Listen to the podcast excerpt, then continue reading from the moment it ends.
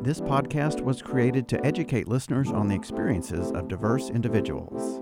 However, all opinions expressed by the host or guests do not reflect the overall standing of Tarleton Radio or Tarleton State University.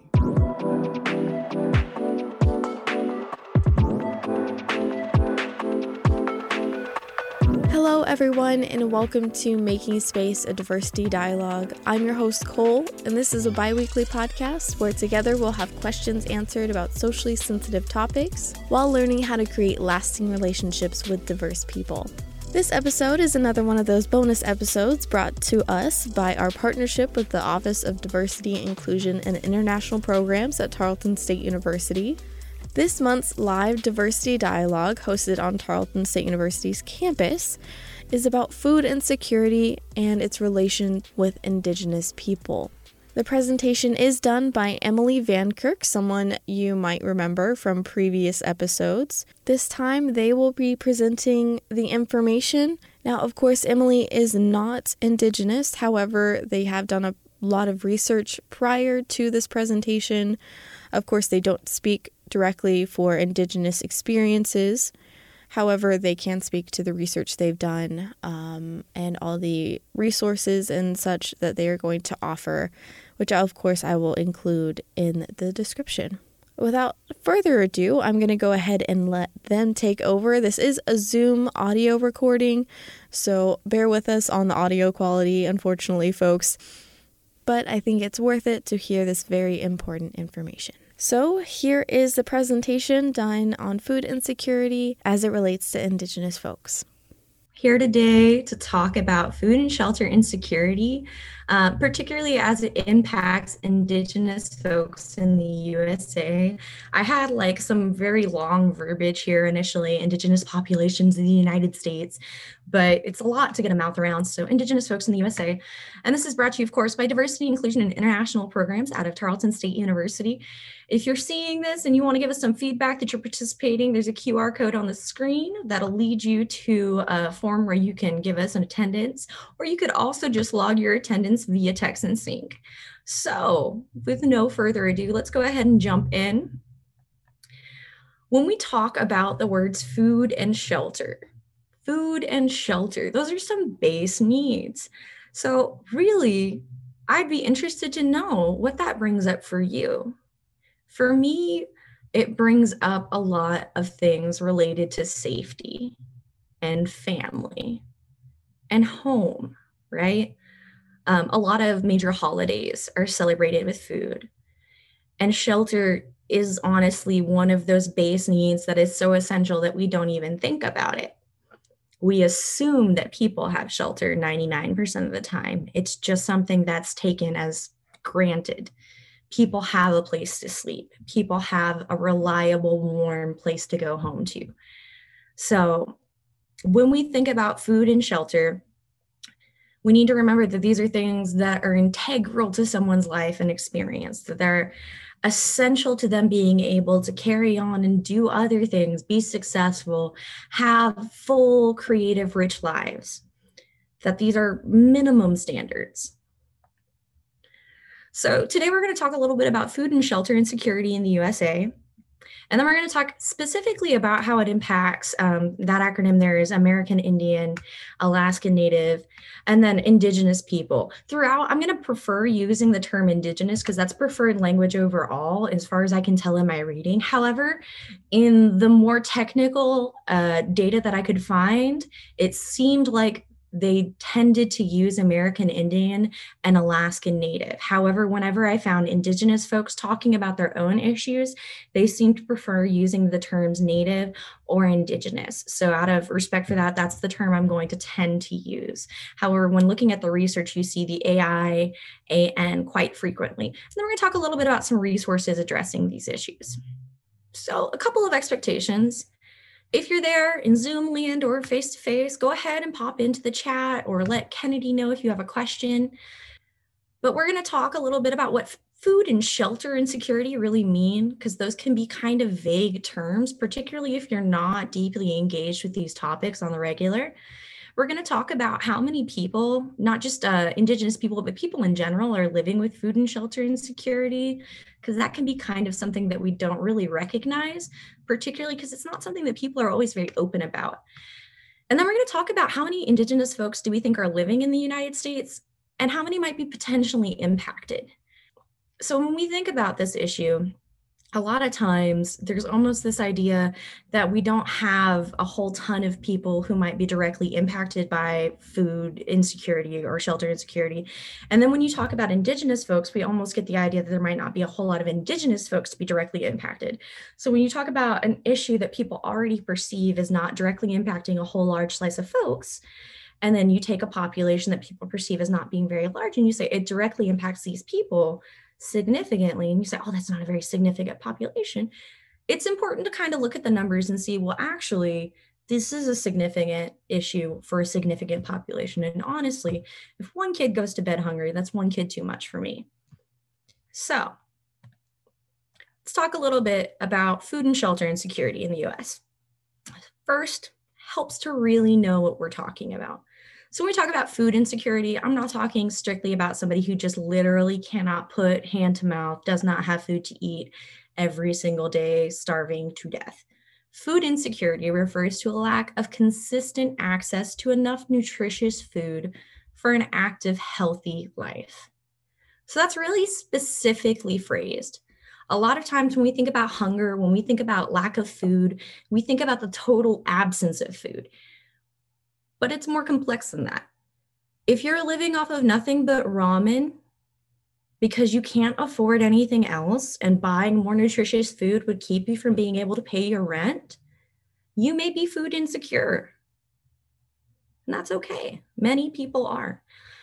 Really, what it is, is, is a position in which you cannot consistently provide yourself with enough nutritious food for an active, healthy life. And it impacts a lot of folks. Shelter insecurity is similarly more complex than what we might initially think. So typically when we think of issues regarding housing, we think of people being literally homeless. They have nowhere to call home at night. They're living unsheltered, possibly on the streets. And that's a very bleak reality that affects millions of people.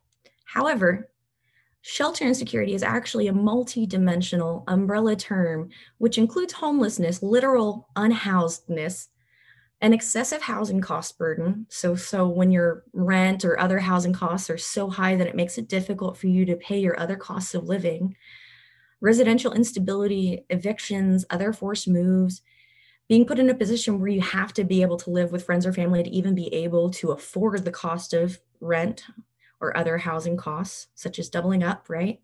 Overcrowding, being forced to live in substandard, poor quality housing because it's all you can afford or all that's available, or living in neighborhoods that are unsafe and lack access to critical amenities.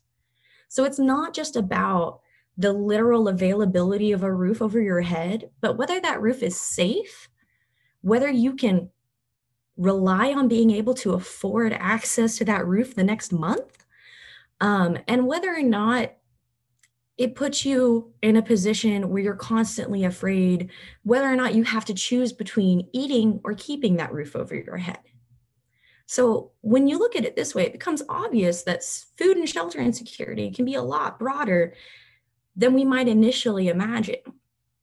So, like I said, it's more widespread than you may think and it has broad impacts and effects on all parts of life, including some substantial negative impacts on health outcomes for individuals, particularly children brought up in these environments.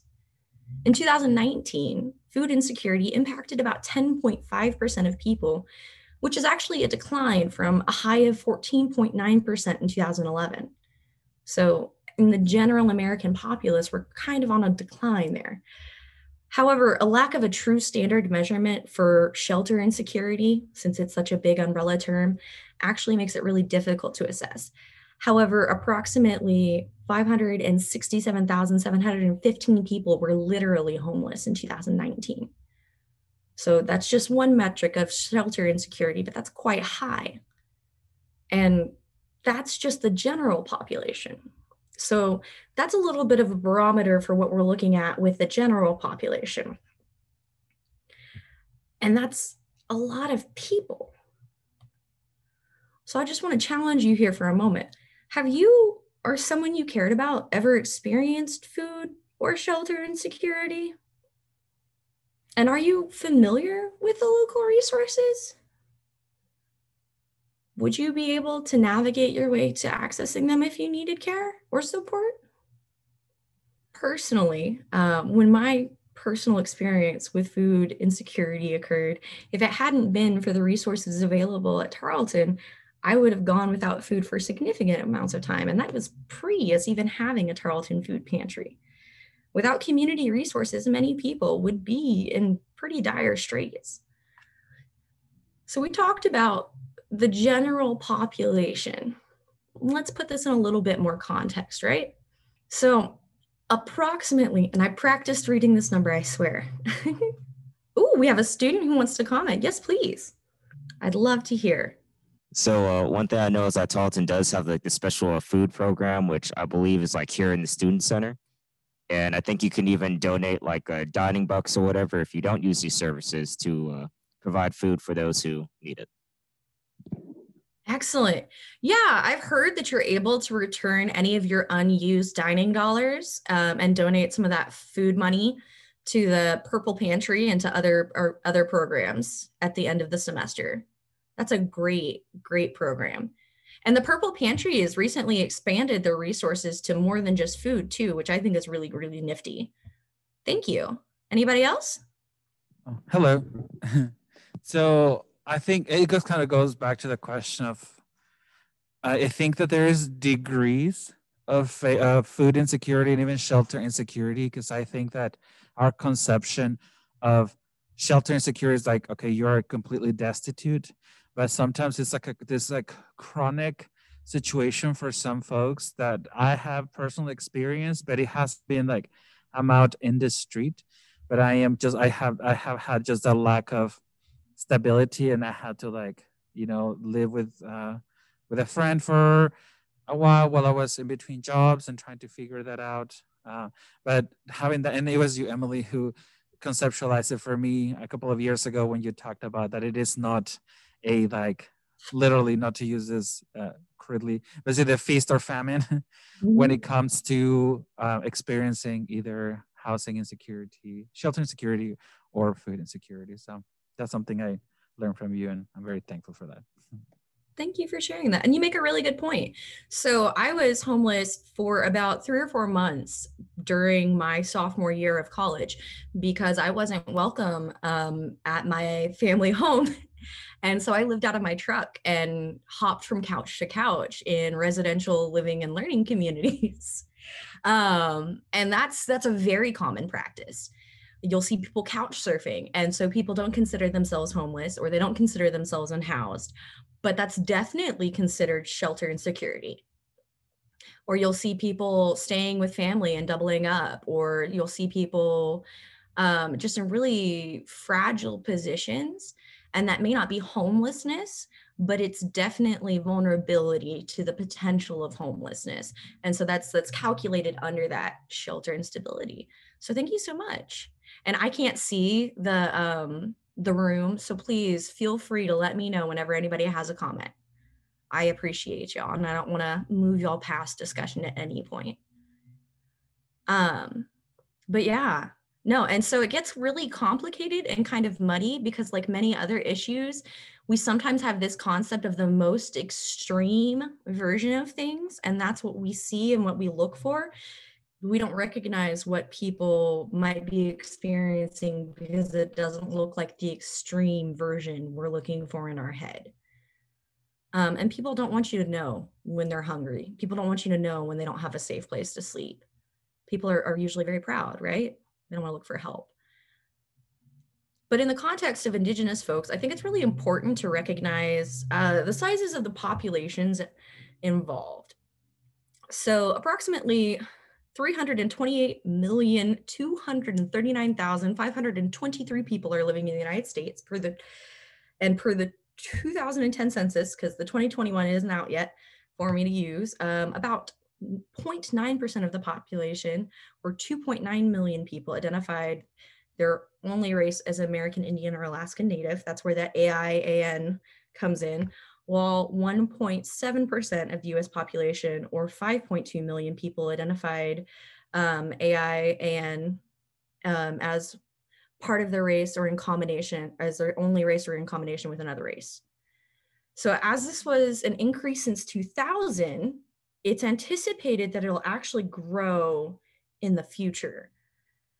And historically, there are some reasons to actually believe that this may even be um, lower than than it would be strictly true. So we we don't necessarily have a great accurate count or, or number of the number of indigenous folks living in the United States, but this can give you a pretty good idea that proportionately there's just not a ton but there's more than you may have expected right it's a smaller percentage of the population compared to many of the other um, ethnic populations within the united states. However um, it's important to also note that there are 574 federally recognized indian nations within the united states. Only 22% of uh, indigenous folks are living on tribal lands. Most live in other communities. And often data about folks within these identity groups can be hard to find as it is subsumed into other categories or labeled under other terms, further contributing to their erasure. So something that I noticed um, within the research for this project was just how hard it was to find, um, what's the word I'm looking for, disaggregated data about these groups that didn't come strictly just from um, organizations like the National Congress on American Indians, which is the NCIA um, up there that is describing the number of federally recognized Indian nations. So the picture you'll see here um, on the side, I normally don't reference politics, but I thought this image was so funny and it's provoked a lot, a not funny haha, but funny, sad, funny, messed up. But um, recently cnn got themselves in quite a bit of hot water with indigenous folks around the country because in an exit poll about some some political voting stuff they labeled a, a bunch of people as just something else and this really kind of earmarks the difficulty in getting information about this population because they're kind of just thrown together under So that's a bit of a tangent, but I wanted to share that with you. So if you go to learn more about the difficulties facing these, these individuals, these nations, these groups, you may run into this. But historically, Indigenous folks have been removed from their ancestral lands repeatedly, and has disrupted their ability to build stability. Examples can include the Indian Removal Act in 1830, otherwise known as the Trail of Tears, the General Allotment Act better known as the Dawes Act, which converted communally held tribal lands into small individually owned lots and allowed the government to seize two thirds of reservation lands and redistribute their lands to white Americans and the termination of more than 100 tribal lands, tribal nations recognition, which placed them under state jurisdiction between 1945 and 1968, which contributed to the loss of millions of additional acres of tribal land and drove a push for indigenous relocation, primarily to urban centers. So this kind of ties back to earlier where I mentioned that only 22% of indigenous folks actually live on um, reservations or tribal lands. So a lot of times and I'm, I'm going to admit some fault here. There's a stereotype that I myself took part in that uh, Indigenous and Native folks live on reservations and that's where they are. And that's not true. And that they're um, kind of bound into these cultural areas. And really, they're, they're, they're all over the place because they're people and people live everywhere. But they've been pushed into different areas and deprived of their cultural heritage, their cultural practices, and moved away from where they've had access to permaculture, agriculture, and deprived of land that they were supposed to be able to work and farm and have access to. Um, and the drive to urban centers between 1945 and 1968 has partially contributed to a real breakdown in infrastructure. So in 2017, more than one in five American Indian and Alaska Native people lived in poverty. Roughly one in 200 people who identified as American Indian and Alaska Native as their only race is homeless as of 2019.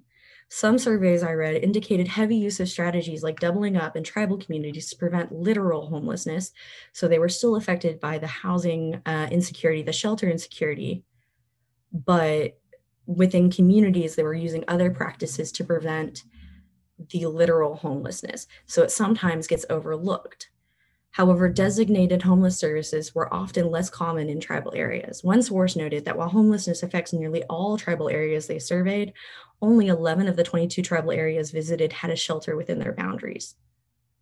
Um, so there's there's a lack of available places for for them to send folks who do need that because there's a lack of resources in general.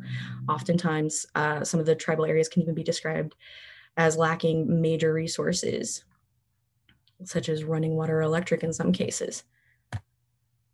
Food insecurity rates are also high for majority Indian American Indian counties at greater than 20% and 60% of American Indian Alaska Native majority counties experience it. So that's strikingly high. And those counties are not actually tribal lands. Those are talking about counties within America, not tribal lands that just happen to have ethnic majorities. So that's where it gets really interesting. It's not even about the disparity in infrastructure because of the ways that they've been politically subjugated, it's just disparity. Native American families are also 400% more likely than other US households to report not having enough to eat. Many Native Americans still reside in protected reservations where there is barely enough land to grow their own food or hunt, but there is also little infrastructure and access to resources, as many reservations are considered food deserts, that is, areas without access to fresh or healthy food.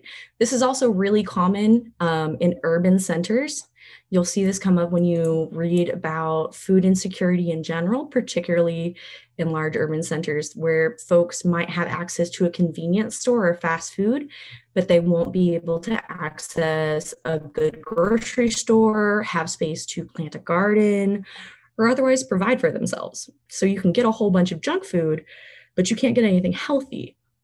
And that contributes to food insecurity because just because you're eating something doesn't mean you're eating well.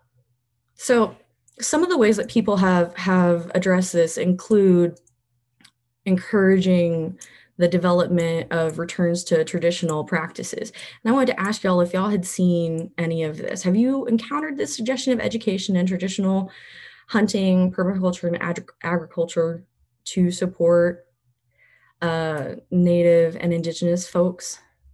And this is this is your discussion question. So take plenty of time on this. And have you encountered the idea of permaculture um, in agriculture? Do you know what I mean by that? Because I'm happy to elaborate. I'm about to break full screen so I can copy this discussion into the chat for you, okay? So permaculture is a is a style of agriculture where things are intended to kind of stay in place and grow in an in a natural environment. Um, working with nature instead of against nature, so the idea is to plant in a way that is reoccurring. Let me get you a dictionary definition as well, um, so that you're not just going off of my brain. But thank you for asking. It's something that came up quite a lot in the discussions. Yeah, the development of agricultural ecosystems intended to be sustainable and self-sufficient. I was just going to ask Emily, like the room, has anyone encountered any type of education really in um, shelter and food insecurity before this? Because I personally haven't. And so I definitely have not encountered any suggestions of like education in like tribal ways of traditional hunting and permaculture and agriculture because I really didn't even have a lot of education on what food and shelter insecurity really meant. Fair enough. I wasn't sure if I was going too far or not far enough when I was writing these discussion questions, and I may have overshot my mark. And I am open to that feedback. So if we want to talk about if you've ever talked about these concepts before, we absolutely can. Just make sure that everything gets repeated on a mic for everybody who has to see it later.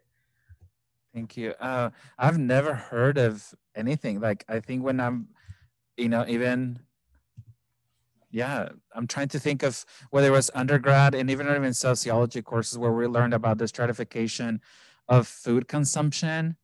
Um, as you were talking about earlier with the access to healthier food and cheaper food, right? Like what does that look like? But it had never had a a different lens that was from a dominant part of society. It was always the organic versus inorganic um, foods and the way they're grown.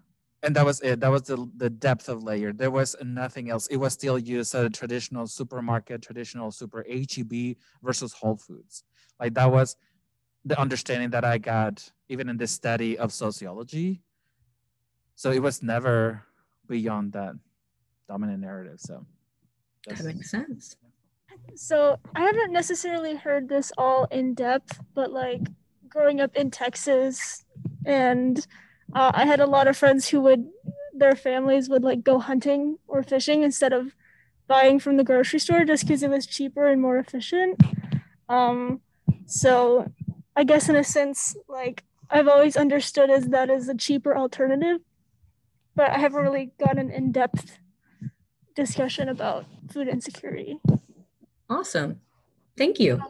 Anyone else? So the reason I specifically brought this up is because when I was doing the reading, I encountered like three different articles where groups of indigenous folks were working on either teaching folks traditional knowledge about planting and permaculture and agriculture so that groups could grow their own food to supplement food insecurity in their communities or teaching folks traditional knowledge about hunting and gathering for the same purpose. So I may be a little out of depth for our conversation today, and I apologize.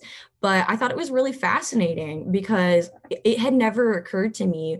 But then when I started looking at it in the context of the earlier slides where we were talking about the removals from their traditional lands, their traditional practices, it made a lot of sense.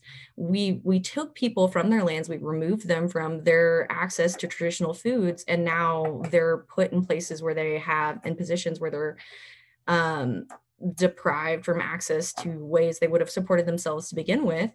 And they're also facing all kinds of other obstacles.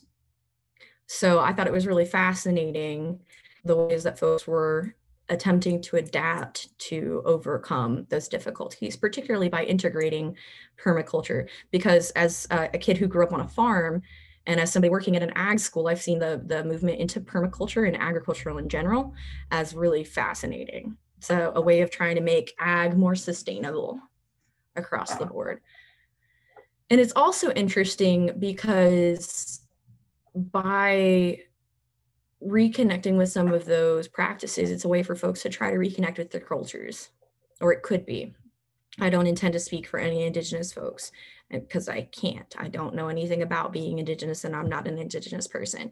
But I would assume that being able to reconnect with some of those practices might be able, might be a way they might be able to reconnect with their cultures. And then also I, I had read an article um, a few few months ago that I wanted to share with y'all or talk to y'all about a little bit further. So this is kind of my leading question to that because there was a really interesting situation that happened in 2017 where a young man by the name of Chris Apicingok, whose last name I probably just butchered, was 16 years old and he went on a hunt with his family. He's an Alaskan native and he and his family uh, traditionally hunt seal, walrus, and whale for subsistence hunting. And he caught a 57 foot whale at 16 years old. It was a huge catch and it was a big deal. And if it wasn't for the whale, walrus, and seal that he and the members of his community hunt, they would not survive.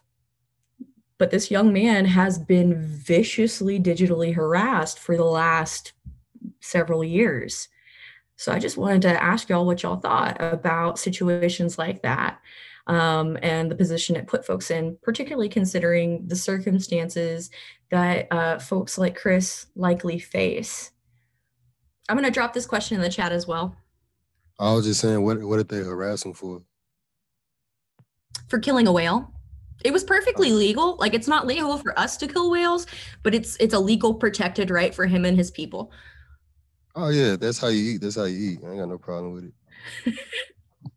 so I kind of come from a perspective of I am very much a animal rights person. I really I, I'm studying pre-veterinary medicine. Like I'm I am dedicating my life to helping animals. Um, but I also have I'm of the opinion that when it comes to situations like these, like if it's imperative for your people to eat and that's how you eat, then like it's acceptable, you know? And uh, I feel like he should not have been harassed for that just because that is how traditionally his him and his family and his people eat. Um, and so even though I'm not a huge fan of the killing of animals, then it's it's still um, acceptable. Okay. All right. Thank you. So, I mean, I really love this question because it should really push us, everybody in the audience, to think about uh, positionality and how we can speak to an issue or any topic, right? I wouldn't call an issue, a topic. Um, if you think about from one instance, if the people who are committing the harassment towards Chris, if it's out of privilege, if it's out of access and ability to pursue nutrition through, I would say, quote unquote, regular means, right? So you can do your own shopping, you can process like, you know, humanely or, you know, you know, I don't know if you have that word, but thinking about from that perspective versus the context in which the killing of this, well, the hunting for for sustenance, is the word for for mm-hmm. for nourishment, and also our lack of understanding, like it's such a privileged position that don't even we don't even know that this is a protected practice for for this group of people because i mean look at the environment where they have to hunt this animals for food and for other byproducts for the community. So, I mean, to me, that's the first word that came up is just positionality and uh, privilege to access.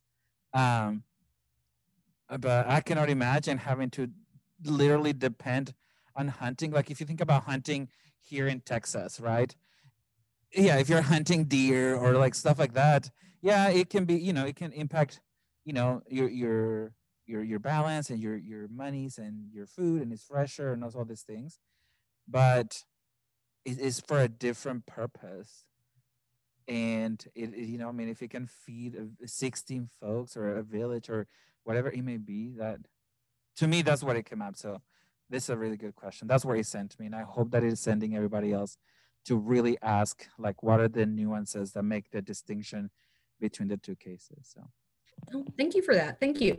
Because I mean, for comparison's sake, um, I was reading one article when preparing for this that lists the price for Doritos on one of the reservations for eleven dollars a bag. Doritos, eleven dollars a bag.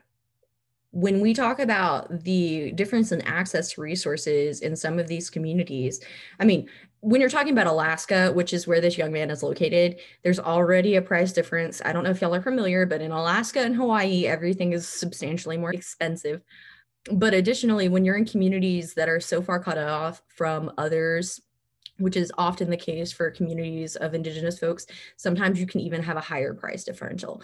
Um, whether they're reservation communities tribal land communities or just communities with high high populations of indigenous folks who happen to be extremely rural or extremely rural community communities in general which some of y'all may have experienced on your own.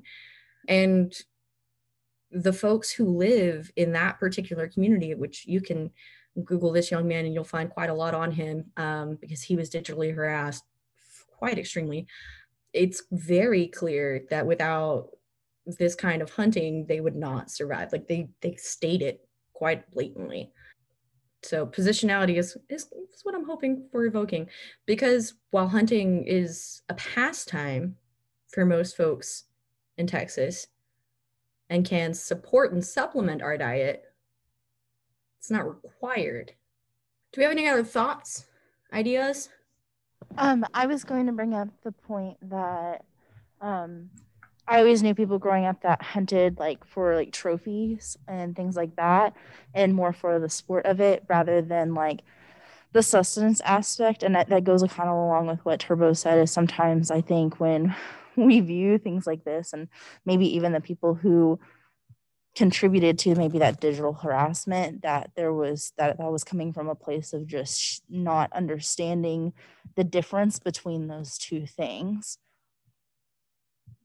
Yeah absolutely. This is very different than that dentist who killed the lion right? Um that's probably an old reference but absolutely.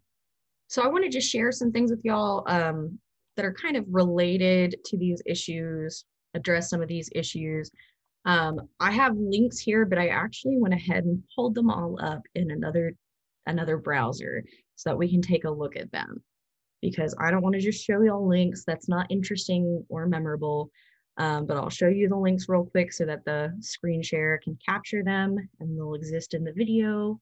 Um, and then I'm going to go ahead and exit out of here real quick and go pull over to this. So um, part of the reason that I wanted to show y'all these is because we'll start with the really basic one. The National Alliance to End Homelessness is just a really fantastic resource. I encourage you to check it out.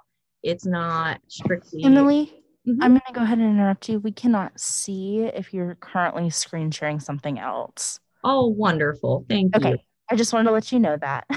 Brilliant. Let me see. That's why. Here we go. How about now? We got it? yes, now we can see. awesome. Brilliant. Okay, so this is the National Alliance to End Homelessness. It's just got a bunch of different resources. It's not strictly centered on Indigenous folks, but it does have resources that are separated out by different ethnic and racial groups, different resources for different subpopulations, and different information and resources. Highly recommend, easy to find, endhomelessness.org. This one right here, National Council on Urban Indian Health. I wanted to share this with you, um, partially just to address the fact that there's some really great resources here, specifically dealing with Indigenous homelessness. These are pre recorded sessions. I have them linked, and I'm happy to share some copies of my slides or copies of the resources after this session. This is really cool. So, when I was talking about um, traditional Native foods, and Indigenous foods, I wanted to actually share some resources to learn about Indigenous foods. So this is the North American Traditional Indigenous Food System site, um, founded by the James Beard Award-winning winners, the Sioux Chef. Highly encourage. This one here is in partnership with the University of Arkansas Indigenous Food and Agricultural Initiative, putting tribal sovereignty and food sovereignty. It's really fascinating. And then the next one, kind of a shout out to our very own Suzanne McDonald, University of Colorado. Uh, I think it's the wrong University of Colorado though. First Peoples Worldwide, very interesting initiative. And IndigiKitchen.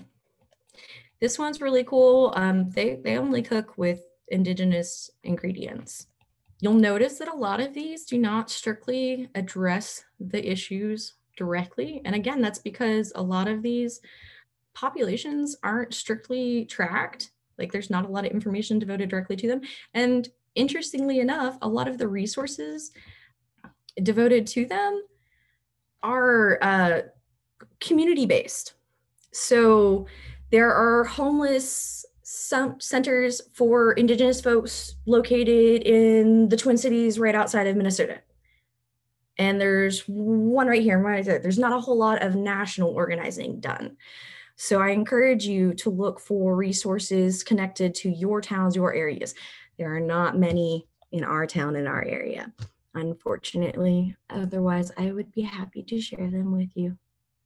So i'm going to bring up a very last slide for you it's just a qr code with our evaluation and then if y'all have any other questions please let me know but thank you all so much. If you have questions or would like to learn more about this, there's plenty of information available online. You just have to know how to do your research and do your digging. And if you have questions about research, the librarians at the Dick Smith Library are fantastic. Well, it doesn't seem like there are any questions, Emily. And I do so appreciate y'all being here today. Um, if you're interested in learning more about Indigenous folks in general, a much more experty expert will be here tonight well, we'll be presenting here tonight um, from 6 p.m. to 8 p.m. in the ballrooms. We'd love to have you. We'll be talking about the power of storytelling. Thank you all so much for taking part today. Um, I appreciate your honesty and your questions. If you are interested in this topic, I will be talking more about food and shelter insecurity and how it impacts others um, in a presentation on food and insecurity. Excuse me, I have an alarm. And LGBTQIA folks Friday at noon. Email me for more information. Y'all have a great day and please eat well. All right, folks, that concludes November's live diversity dialogue from Tarleton State University's Office of Diversity, Inclusion, and International Programs. Again, that was over food insecurity and its relation with Indigenous folks. I think this is a very important topic to discuss and a very important people group to hear from, especially around this time of year, due to a lot of oppression and just erasure of this culture that we need to really think about. I would love to bring you guys some more information about Indigenous folks. Of course, every nation has different cultures and traditions um, in it. And of course, there's also that shared kind of experience on reservations, which I really would like to dive into and get you guys some more information about. And if you guys have any topics specifically about Indigenous folks, any questions, please don't hesitate to follow us on social media Facebook, Instagram, and Twitter at the Planet 100.7 and private message, direct message us, and we'll we'll try to answer those questions, okay? Thank you guys so much for listening and being a part of this very important discussion that we have going on.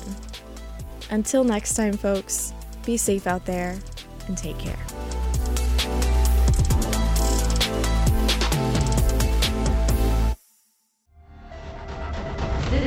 Been a Tarleton Radio Network podcast with production from me, Taylor Welch. And me, Carissa Cole. Find more great shows by searching Tarleton Radio Network wherever you get your podcasts.